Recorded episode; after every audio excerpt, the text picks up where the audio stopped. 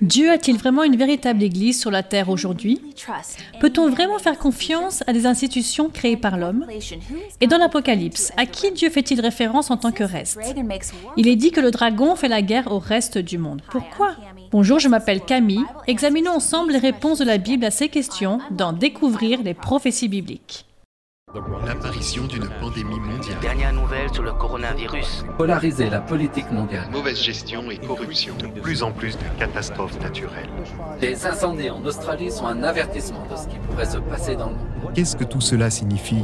Que nous réserve l'avenir? Rejoignez la présentatrice internationale Camille Ottman en quête de réponses à la découverte des prophéties bibliques. Au cours de ses voyages à travers le monde, elle a été en contact avec les difficultés de la vie réelle. Et pourtant, malgré tout, elle a toujours trouvé des miracles d'espoir. Suivez Camille Ottman dans Découvrir les prophéties bibliques, où elle explique la manière dont les prophéties bibliques sont en train de se réaliser et de plus en plus vite.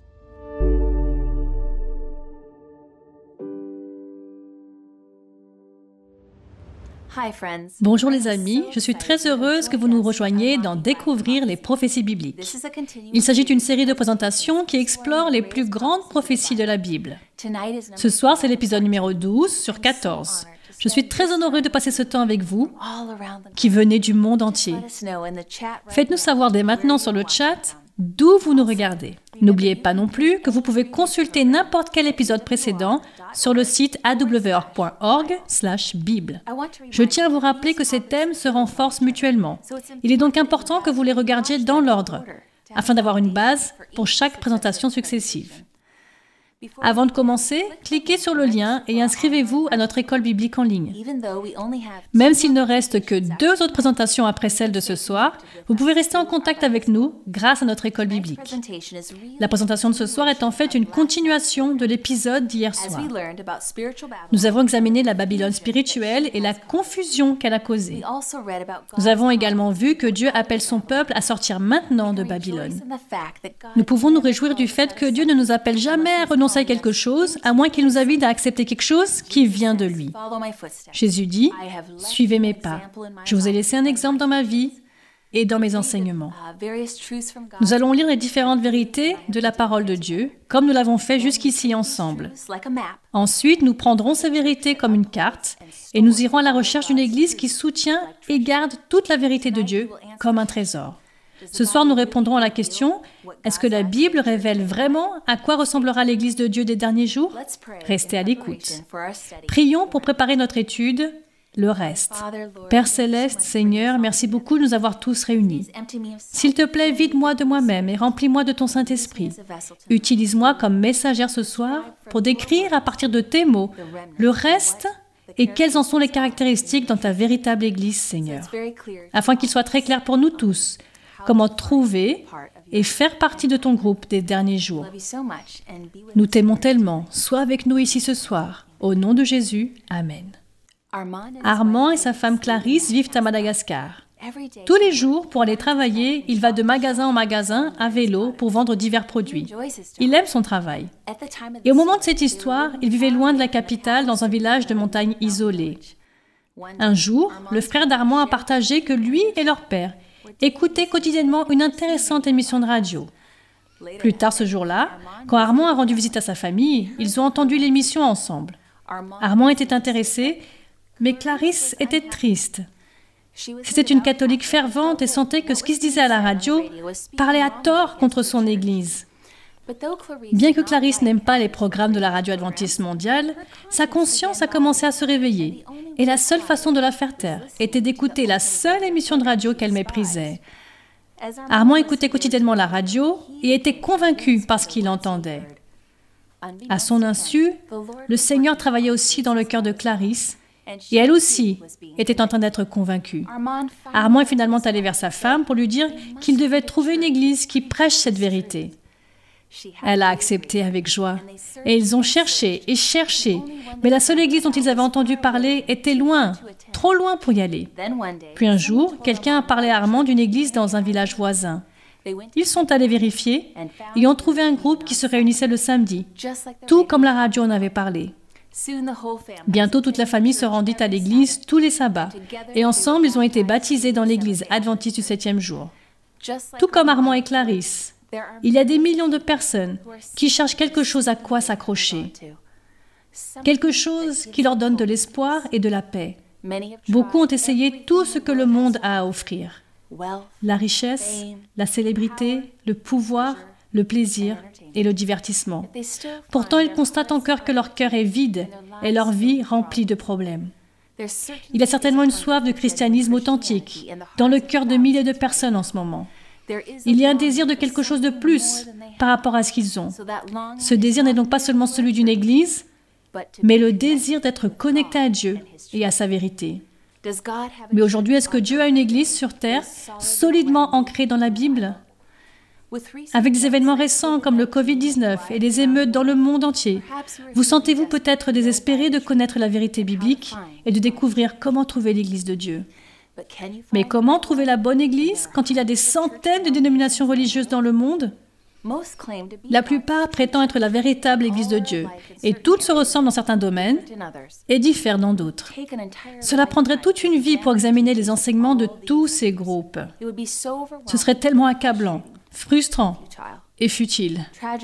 Tragiquement, des millions de personnes partagent ce sentiment. Peut-être que vous-même, vous ressentez la même chose ce soir.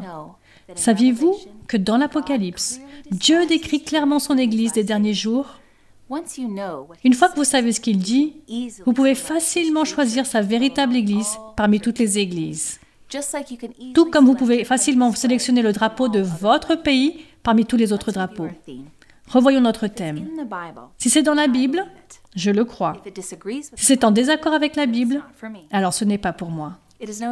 Il n'y a aucun doute que Satan panique lorsque les gens commencent à étudier le livre de l'Apocalypse. Il sait que l'Église de Dieu est clairement décrite dans ce livre.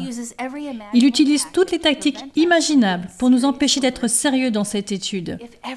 Si tout le monde comprenait l'Apocalypse, le royaume de Satan serait immédiatement menacé et le grand nom de Dieu et de son Église serait élevé et exalté. Lorsque Dieu nous a créés, il a semé un désir inné au plus profond de nos âmes, afin de le désirer, d'avoir faim de lui, d'avoir soif de lui et de sa parole. En regardant en arrière, à travers l'histoire de l'Église chrétienne, Dieu a toujours eu un peuple pour le défendre et proclamer sa vérité à cette génération. Dans l'Ancien Testament, Dieu instruit son peuple à avoir des voix comme des trompettes, pour proclamer haut et fort son nom, sa vérité, comme dans Ésaïe 58, 1. Nous ne devons pas nous retenir ou avoir peur de partager ces messages d'évangélisation. Dans les pages de nos Bibles, nous trouvons des exemples incroyables de la façon dont Dieu peut agir puissamment à travers ceux qui l'écoutent. Quand les gens défendent la vérité et sont fidèles à suivre la voie du Seigneur, ils sont largement récompensés. Regardons une de mes histoires préférées, celle de Josué et des murs de Jéricho qui s'effondrent. Elle est relatée dans Josué 6, versets 1 à 27. Cet exemple démontre de façon éclatante la puissance miraculeuse de Dieu lorsque son peuple suit sa direction. La stratégie pour conquérir Jéricho était unique, mise en place par Dieu lui-même. L'essentiel était que Josué suive les instructions de Dieu à la lettre comme nous devrions le faire aussi. Jéricho était l'une des plus fortes forteresses de la région. Des palais riches et des temples de luxe, le vice et le culte des idoles dominaient le pays. Tout cela au mépris de Dieu. Ainsi, le Christ est apparu à Josué et lui a promis la victoire sur cette ville impénétrable. En obéissance directe au commandement divin, Josué a rassemblé les armées. Ils ont reçu l'instruction de ne pas attaquer. Le plan de Dieu était d'utiliser la plus inattendue et innocente méthode. Ces méthodes sont toujours les meilleures et elles ne correspondent pas toujours à nos méthodes. Quand les gens ont finalement crié, les murs massifs se sont effondrés instantanément. L'obéissance au commandement de Dieu apporte toujours la victoire. Lorsque nous sommes confrontés à des difficultés apparemment insurmontables, nous devons apprendre que nos victoires à Jéricho ne se gagnent que lorsque nous sommes fidèles. Il y a une grande différence entre la voix de Dieu et la voix de l'homme. D'un point de vue militaire, Il était irrationnel de prendre d'assaut des Jéricho simplement en marchant et en sonnant de la trompette. Mais nous n'avons jamais besoin de remettre en question le dessein ou les instructions de Dieu. Nous devons avoir la foi que Dieu est celui qui dit qu'il est et qu'il fera ce qu'il dit qu'il accomplira. Cette histoire illustre magnifiquement comment Dieu tient toutes ses promesses. Cela a toujours été le cas et le sera toujours. Les murs de Jéricho se sont écroulés parce que Dieu a dit qu'ils s'écrouleraient. Les promesses que Dieu nous fait aujourd'hui sont tout aussi certaines, mes amis. Elles sont extrêmement grandes et merveilleusement précieuses. Nous devons simplement être des instruments de la volonté de Dieu. Tout comme Noé a écouté et a obéi aux instructions de Dieu pendant 120 ans. Cela fait beaucoup de patience et de dévouement. Noé n'a pas renoncé au projet en demandant Qu'est-ce qui te prend, Seigneur? C'est si long. Non. Noé avait confiance dans son amitié avec Dieu et a finalement été sauvé grâce à cela. C'est ce que dit Jésus dans Luc 17, 26. Ce qui est arrivé à l'époque de Noé arrivera de même au jour du Fils de l'homme. Cela signifie que la période juste avant son retour sera comme l'époque de Noé. Combien de moyens d'évasion y avait-il à l'époque de Noé? Un seul. Genèse 7, verset 1, L'Éternel dit à Noé, Entre dans l'arche avec toute ta famille, car je t'ai vu comme juste devant moi dans cette génération. À l'époque de Noé, seulement huit personnes ont choisi la voie de Dieu en entrant dans l'arche de la sécurité. Dans les derniers jours, la Bible dit que l'arche de la sécurité représente la véritable Église de Dieu qui défend toutes les vérités de Dieu. Est-ce que le message à sens unique de Dieu sur le salut qui a été prêché par Noé était populaire dans le monde? Non. Matthieu 7, versets 13 à 16. Entrez par la porte étroite. En effet, large est la porte, spacieux le chemin menant à la perdition. Et il y en a beaucoup qui y entrent par là. Mais étroite est la porte, resserrez le chemin menant à la vie, et il y en a peu qui les trouvent. Méfiez-vous des prétendus prophètes. Ils viennent à vous en vêtements de brebis, mais au-dedans ce sont des loups voraces. Vous les reconnaîtrez à leurs fruits. Combien de religions et d'églises Paul a dit que Jésus avait? Éphésiens 4, verset 5. Il y a un seul Seigneur, une seule foi, un seul baptême. Dans les derniers moments avant le retour de Jésus, deux groupes se formeront. Un groupe qui suit la parole populaire des hommes et un groupe qui suit la parole éternelle de Dieu. Comme à l'époque de Noé, Dieu n'a qu'un seul bateau ou une seule église qui passe par la sécurité. Assurez-vous de vous embarquer sur le bon bateau. Jésus est mort pour amener son église dans son royaume. Éphésiens 5, versets 25 à 27 dit Marie, aimez votre femme comme Christ a aimé l'église. Il s'est donné lui-même pour elle, afin de la conduire à la sainteté après l'avoir purifiée et lavée par l'eau de la parole, pour faire paraître devant lui cette Église glorieuse, sans tache, ni ride, ni rien de semblable, mais sainte et irréprochable. À l'époque du Nouveau Testament, Pierre prêchait avec force. 3000 personnes ont été baptisées le jour de la Pentecôte. Au moment de leur baptême, ils sont sortis, devenant le peuple spécial de Dieu pour garder ses commandements. 1 Pierre 2, verset 9 dit, Vous, au contraire, vous êtes un peuple choisi, des prêtres royaux, une nation sainte, un peuple racheté, afin de proclamer les louanges de celui qui vous a appelé des ténèbres à sa merveilleuse lumière. Le peuple spécial de Dieu a toujours été caractérisé par l'obéissance. Il l'aime suffisamment pour lui obéir. Ce groupe a été distingué de la majorité en tant qu'un groupe qui respecte les commandements. Dieu les a appelés des ténèbres à la lumière, de l'erreur à la vérité, de la violation des commandements à leur respect dans une relation plus profonde avec lui. Lorsque certaines personnes écoutent une série comme celle-ci et ils apprennent une nouvelle vérité, ils font face à une lutte. Ils découvrent de nouvelles vérités à partir de la parole de Dieu et cela produit un conflit parce qu'il les appelle à faire un changement. Il y a une bataille dans leur tête. Ils se demandent, pour suivre la nouvelle vérité, devrais-je nier tout ce en quoi je croyais dans le passé? Certainement pas. Regardez votre passé et dites, je remercie Dieu pour cela. Chaque Église a une certaine vérité, une certaine lumière de Dieu. Bien que nous puissions apprécier notre passé, nous nous engageons à suivre toute la vérité que Dieu a pour nous aujourd'hui. Si vous avez été élevé comme méthodiste, baptiste ou pentecôtiste, pourquoi ne pas dire Dieu, merci pour la voie sur laquelle tu m'as conduit. Je vais maintenant accepter une nouvelle lumière parce que tu m'as béni avec une vérité supplémentaire. Vous ne niez donc pas tout ce qui était vrai dans votre héritage passé. Vous ne faites que laisser de côté les erreurs que vous avez acceptées parce qu'elles vous avaient été transmises. Vous lâchez tout simplement ce qui ne s'harmonise pas avec la parole de Dieu. Dieu vous appelle à marcher dans la plénitude de la vérité. Puisque Dieu n'a qu'une seule véritable Église qu'il va sauver, qu'est-ce qui arrivera aux chrétiens sincères des autres églises Jean 10, versets 16 et 27. J'ai encore d'autres brebis qui ne sont pas de cet enclos. Celles-là aussi, il faut que je les amène. Elles écouteront ma voix et il y aura un seul troupeau, un seul berger. Mes brebis écoutent ma voix. Je les connais et elles me suivent. Ici, Jésus est représenté comme le bon berger avec un seul troupeau. Son peuple est sa précieuse brebis, son Église, et ils sont son enclos. Jésus dit clairement que certaines de ces brebis ne sont pas encore dans son Église, mais qu'il les appellera et elles le suivront dans son Église. Jean 17, verset 17 dit, Consacre-les par ta vérité. Ta parole est la vérité. Jean 8, verset 32, Vous connaîtrez la vérité et la vérité vous rendra libre. Mes amis, si nous venons à Dieu avec un esprit ouvert, avec un esprit de recherche et un cœur honnête, il nous révélera sa vérité. Mais si je viens fermé dans mes propres opinions, ou seulement avec le désir de prouver ma position, alors je ne pourrai plus comprendre la vérité et découvrir sa volonté. Mes propres pensées influenceront ce que je lis dans ces mots.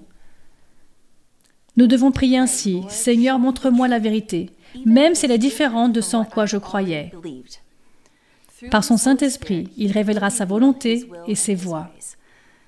Le livre de l'Apocalypse décrit le peuple fidèle de Dieu qui s'accroche à la vérité à tout prix.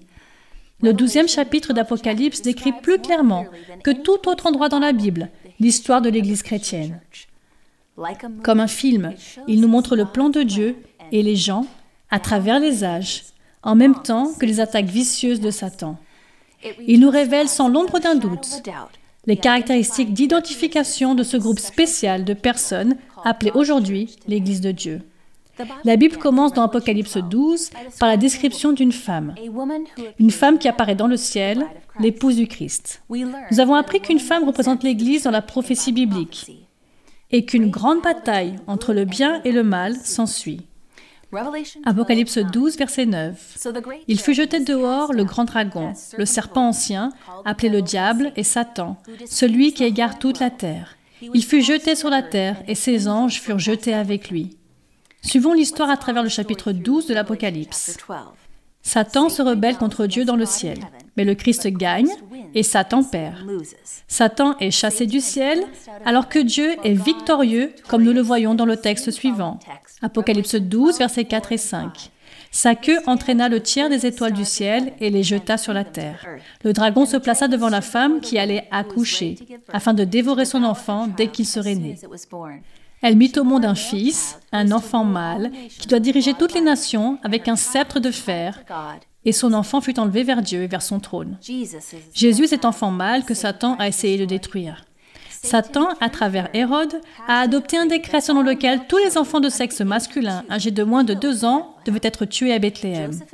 Joseph et Marie ont été avertis par un ange et ils ont fui en Égypte et Dieu les a préservés. Ils ont échappé au décret de mort du souverain de Rome. Bien que le dragon représente Satan, il a également une application secondaire, double, à la Rome païenne. Hérode était un souverain romain que Satan a utilisé pour tenter d'assassiner Jésus lorsqu'il était enfant. Les intentions de Satan, dès le début, étaient de tromper l'univers, tous les anges, Adam et Ève, toute l'humanité, afin de détruire tous les opposants. Quels sont les faits marquants et extrêmement cruciaux mentionnés dans Apocalypse 12, versets 10 à 12 Voyons voir. Puis j'entendis dans le ciel une voix forte qui disait, Maintenant le salut est arrivé, ainsi que la puissance, le règne de notre Dieu et l'autorité de son Messie. En effet, il a été jeté dehors, l'accusateur de nos frères et sœurs, celui qui les accusait jour et nuit devant notre Dieu. Ils l'ont vaincu grâce au sang de l'agneau et grâce à la parole de leur témoignage. Et ils n'ont pas aimé leur vie au point de craindre la mort. C'est pourquoi réjouis-toi, ciel, et vous qui habitez le ciel. Mais malheur à vous, habitants de la terre et de la mer, car le diable est descendu vers vous, animé d'une grande colère, sachant qu'il lui reste peu de temps. Nous voyons donc que l'accusateur, Satan, est abattu. Le reste de Dieu a vaincu par le sang de l'agneau de Jésus. Le diable est en colère parce que son temps est compté. Trois faits sont établis ici. Jésus a vaincu Satan, l'accusateur des frères, à la croix. Et nous pouvons tous vaincre à travers le sang de Jésus et le témoignage. Le diable est furieux. Nous ne pouvons pas attendre de lui qu'il se comporte comme un homme bien élevé. Satan est le principal ennemi. Dans le désert, des années plus tard, Satan est apparu comme un ange de lumière, tentant Jésus, dans l'espoir de le détruire. Tout au long de cette expérience, que l'on retrouve dans le chapitre 4 de Matthieu, j'aime la façon dont Jésus reste ferme. Avec un air de majesté, il dit, Il est écrit, c'est le Seigneur ton Dieu que tu adoreras, et c'est lui seul que tu serviras. Retire-toi, Satan. Le grand dragon a été repoussé et réduit au silence. Il n'avait aucun pouvoir pour résister à cet ordre divin. Jésus a ce pouvoir et ce courage parce qu'il reste connecté à son Père céleste à travers la prière et citant l'Écriture comme son bouclier contre le diable. Il nous donne un exemple parfait de ce que nous devons faire. Dans Éphésiens 6, 10 et 11, il est dit Enfin, mes frères et sœurs, fortifiez-vous dans le Seigneur et dans sa force toute puissante. Revêtez-vous de toutes les armes de Dieu, afin de pouvoir tenir ferme contre les manœuvres du diable. Sur la croix, Satan a tenté de détruire le Christ, mais notre Seigneur a triomphé. Les derniers mots de Jésus ont été Je remets mon esprit entre tes mains, Père. Puis il a respiré profondément et a poussé ce qui semblait être un cri de victoire. Les mots ont résonné sur le flanc de la colline. C'est terminé. Jésus meurt triomphalement. Le tonnerre est là et le soleil lui-même semble s'éteindre. L'obscurité est presque aussi épaisse que la laine noire s'installant sur la terre, comme si la terre avait enfin vu tout ce qu'elle peut supporter. Un terrible tremblement de terre a secoué le sol. Jésus avait présagé sa victoire, mais Satan n'aurait jamais pu anticiper ce rebondissement. Jean 12, versets 31 et 32 dit C'est maintenant quel est le jugement de ce monde. C'est maintenant que le prince de ce monde va être jeté dehors, Satan. Le dirigeant de ce monde, avec ses principes maléfiques, est sur le point d'être chassé. Il va tomber. Comment? Comment cela va-t-il se passer? Est-ce que ce sera par la force? Par le pouvoir? Non. Dans le verset 32, Jésus dit, Et moi, quand j'aurai été élevé de la terre, j'attirerai tous les hommes à moi. Lorsque les gens regardent la croix, ils trouvent un amour qui attire leur cœur vers leur Sauveur. Jésus ne vous force pas, ni ne vous manipule ou vous trompe non, ce sont les méthodes de Satan, ça. Jésus vous aime tout simplement, complètement. En donnant sa propre vie, il gagne la guerre. Il est allé dans le tombeau et a été ressuscité des morts. Jésus est notre seul sauveur. Lui seul a le pouvoir sur la mort. La mission du salut de Jésus est accomplie et il monte au ciel.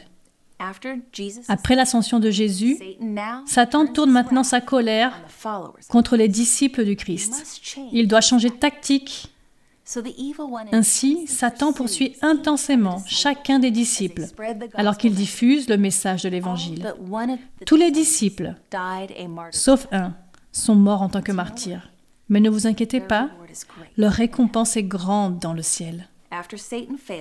Après l'échec de Satan dans la destruction de Jésus, lorsqu'il était ici sur terre, il a tourné son intention, sa fureur, et a continué à attaquer l'Église, représentée comme la femme pure en blanc.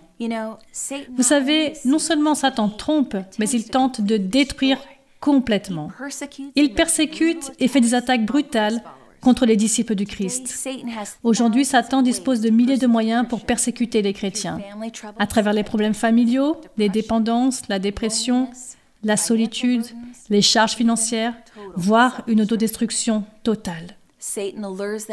Satan les incite à abandonner leur foi, il les distrait et les occupe afin qu'ils ne prennent pas de temps pour leur relation avec Jésus, qui est leur seul lien vital vers la victoire. À l'époque de Constantin, l'Église et l'État étaient unis. Pendant un certain temps, l'Église a bénéficié des faveurs de l'État et d'une popularité inhabituelle.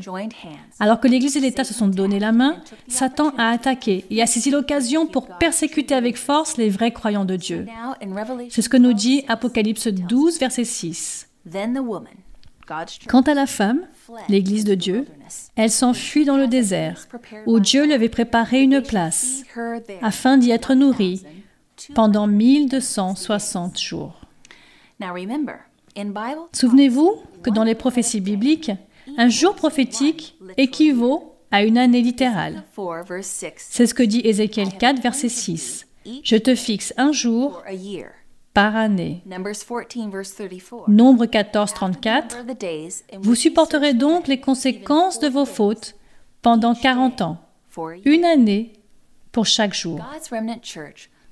L'Église du reste de Dieu a été dans le désert pour 1260 ans de persécution.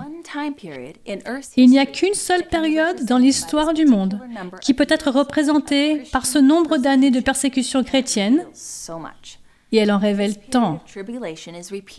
Cette période de tribulation est mentionnée à plusieurs reprises dans la Bible parce que c'est la pire des choses à laquelle le peuple de Dieu fera face.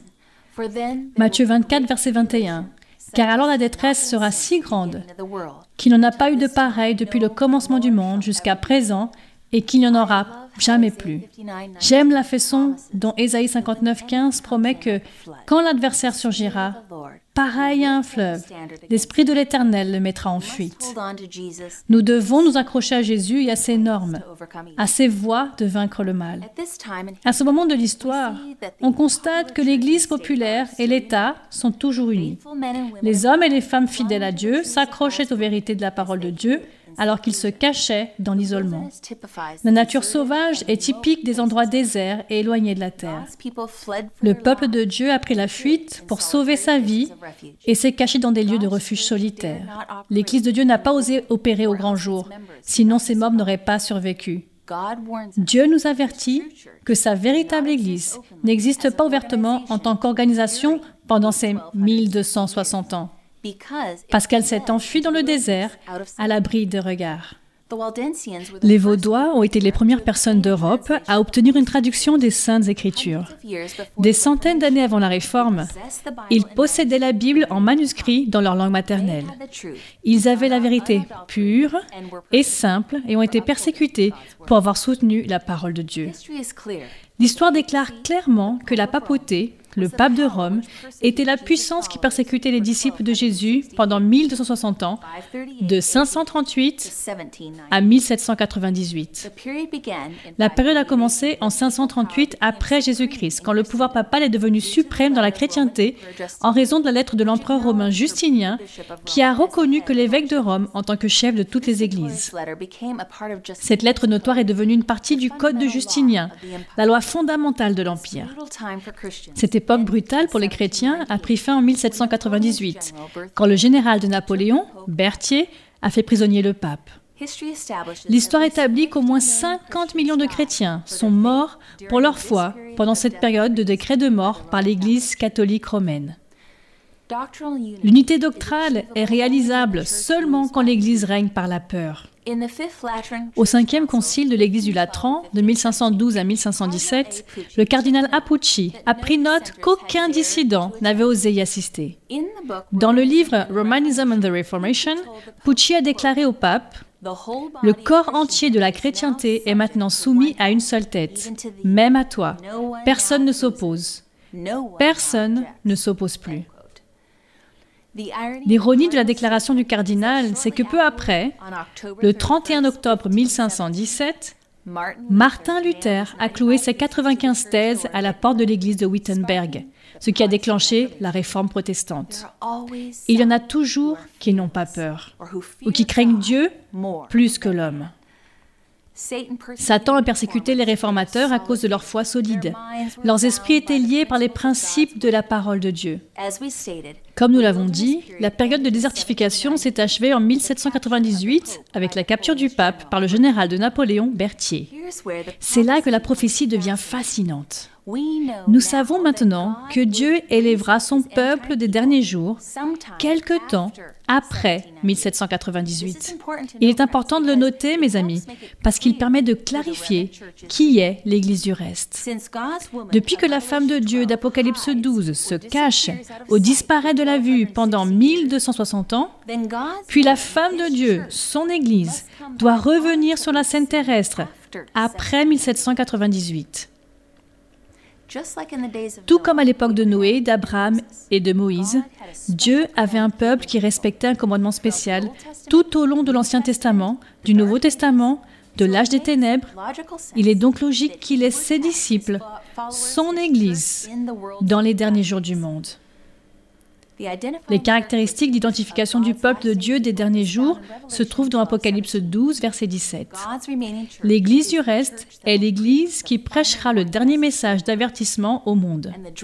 Furieux contre la femme, le dragon s'en alla faire la guerre au reste de sa descendance, à ceux qui respectent les commandements de Dieu et qui gardent le témoignage de Jésus.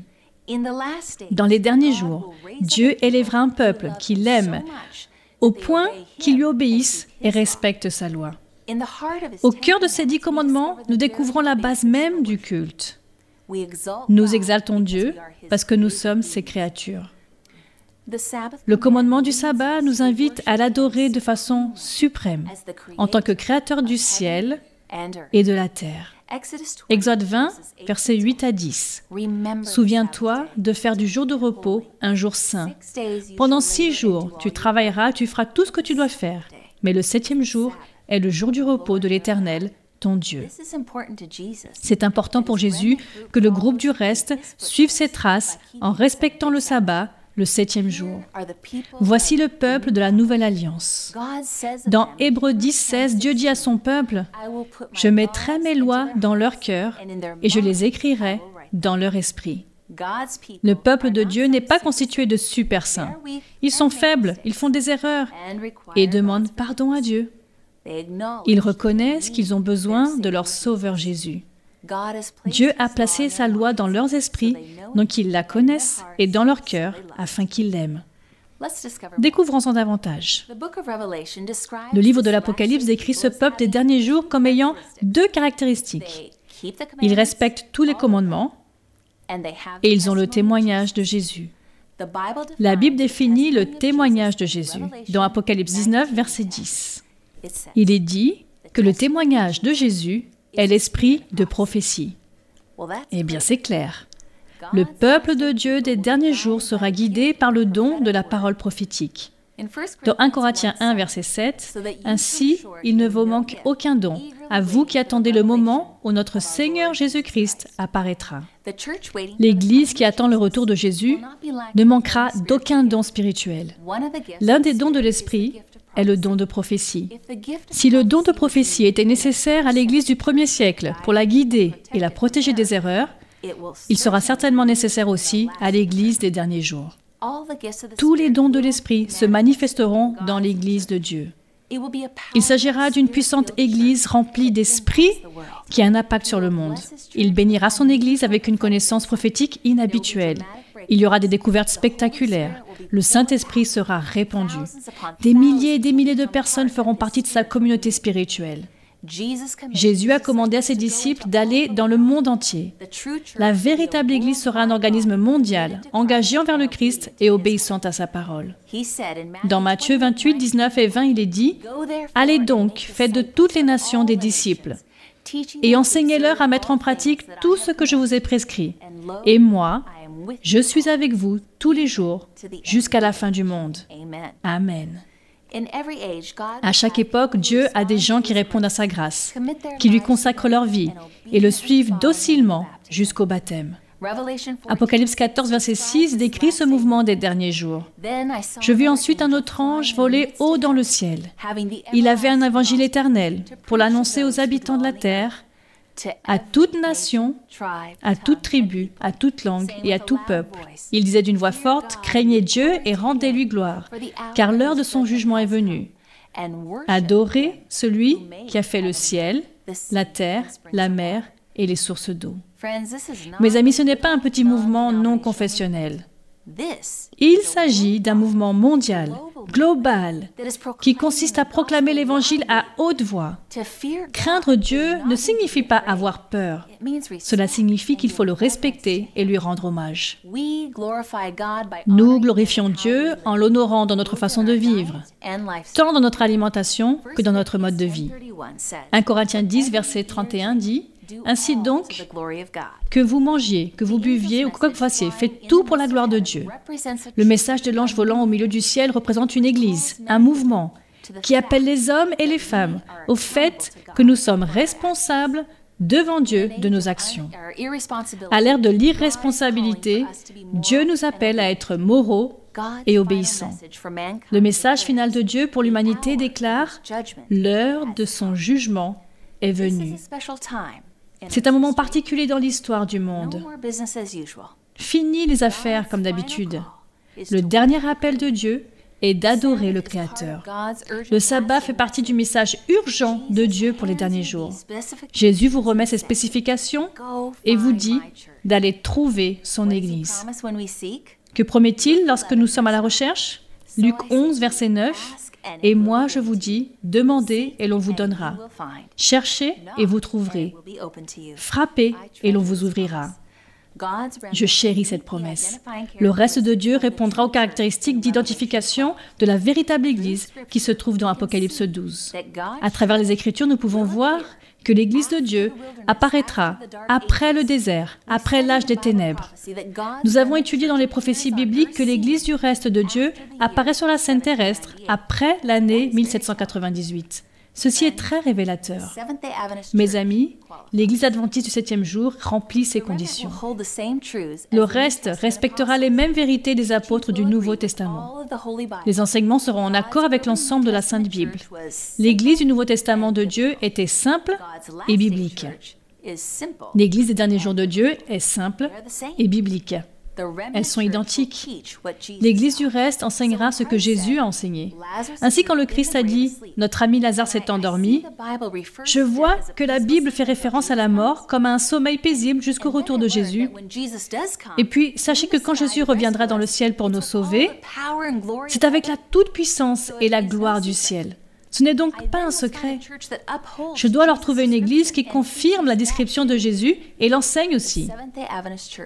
L'Église adventiste du septième jour remplit les conditions requises.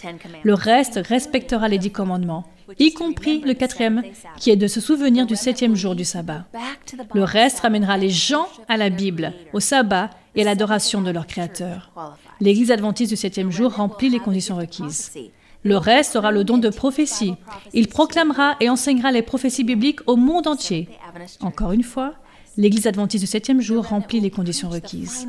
Le reste prêchera le message final de la fin des temps, le message des trois anges d'Apocalypse 14. Nous avons étudié ces versets et nous avons vu clairement que l'heure du jugement de Dieu est venue, que nous devons adorer celui qui a fait le ciel et la terre, et que Babylone est tombée, et que nous devons en sortir, et nous devons prendre part à aucun de ces péchés. L'Église de Dieu pour aujourd'hui doit inviter les gens à sortir de Babylone et non à s'unir à elle. Et prenez garde à la bête, à son image et à sa marque. L'Église de Dieu d'aujourd'hui doit dire aux gens comment éviter la marque de la bête. Et Jésus dit qu'il s'agit de ces trois messages importants pour le monde. L'Église du reste réalisera ces instructions parce qu'elle l'aime et par amour envers les autres. Elle désire les avertir afin qu'ils soient sauvés. L'Église adventiste du septième jour remplit les conditions requises. L'Église du reste enseignera que le jugement de Dieu est maintenant en session et que nous devons l'adorer et l'honorer en tant que créateur en respectant son sabbat signe de sa puissance créatrice. Le reste invitera les gens à un engagement total envers le Christ. Là encore, l'Église adventiste du septième jour remplit les conditions requises. Le reste sera un mouvement mondial axé sur une mission, répandre l'Évangile à toute nation, tribu, langue et peuple. Ce sera un mouvement qui accepte les hommes et les femmes de toutes les races, de tous les groupes linguistiques et de toutes les croyances. Un mouvement qui ne croit pas que Dieu est le Dieu d'une race ou d'un seul peuple. L'Église adventiste du septième jour est le plus grand mouvement international de mission protestante dans le monde. Établi dans plus de 215 des 237 pays et territoires énumérés par les Nations Unies. L'Église adventiste du septième jour remplit donc ce critère. Le reste enseignera que le salut peut être obtenu seulement par Jésus-Christ. Il est l'évangile éternel. Et la véritable Église mettra l'accent sur Apocalypse 12, verset 11. Ils l'ont vaincu grâce au sang de l'agneau. Le peuple de Dieu des derniers jours est constitué par des vainqueurs du péché. Ils deviennent comme Jésus, leur maître. L'Église de Dieu fera très clairement comprendre que le salut et la justice dérivent de la foi en Jésus-Christ seul. L'Église adventiste du septième jour remplit ce critère. Et la Bible nous dit que le reste incarnera le Christ dans sa façon de vivre, en gardant un esprit et un corps sain. Le reste encouragera les gens à prendre soin de sa propre santé générale, en traitant le corps en tant que temple de Dieu, pour promouvoir le bien-être général dans le corps et dans l'esprit, illustrant l'attitude positive d'un chrétien. Nous pouvons choisir le type d'attitude que nous vivons. Cela me rappelle une simple illustration.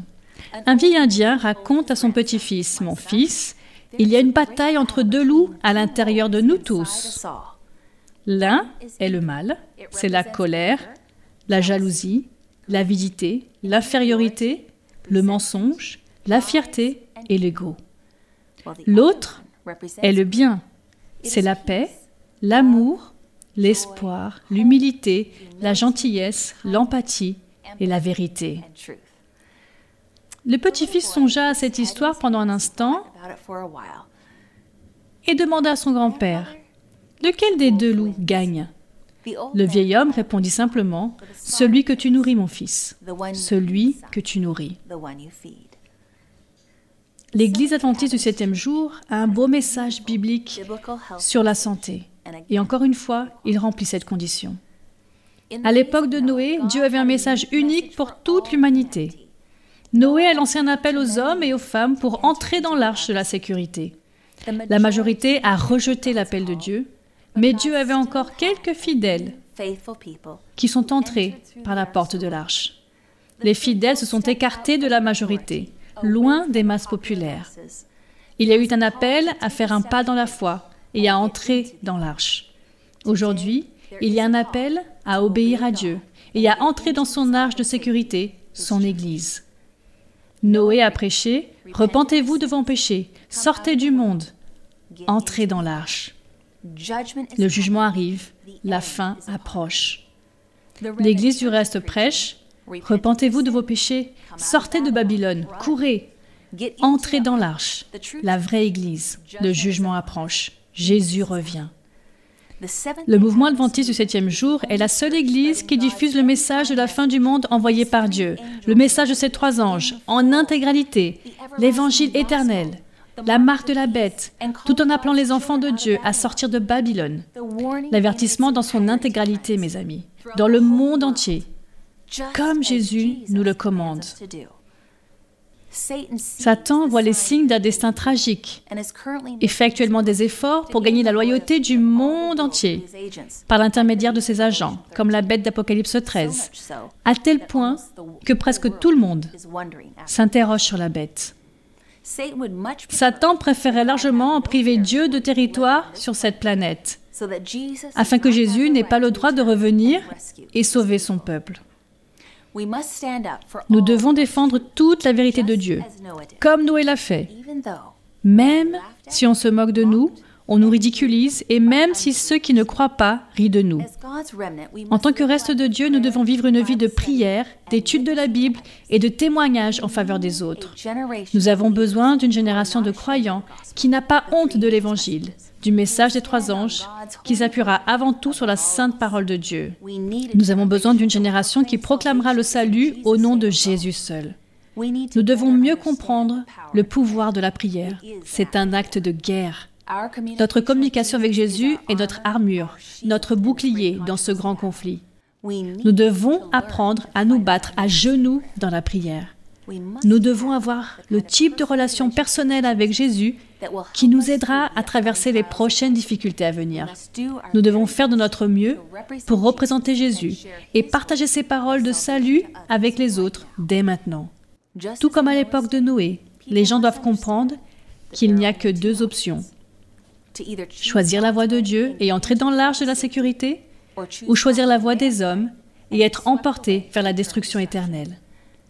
Les gens doivent avoir une compréhension claire de ces deux options, la Bible ou la tradition des hommes. C'est la bataille du bien contre le mal. La Bible nous dit qui gagne Le roi Jésus. De la Genèse à l'Apocalypse, Dieu n'a jamais eu qu'un petit pourcentage de l'humanité.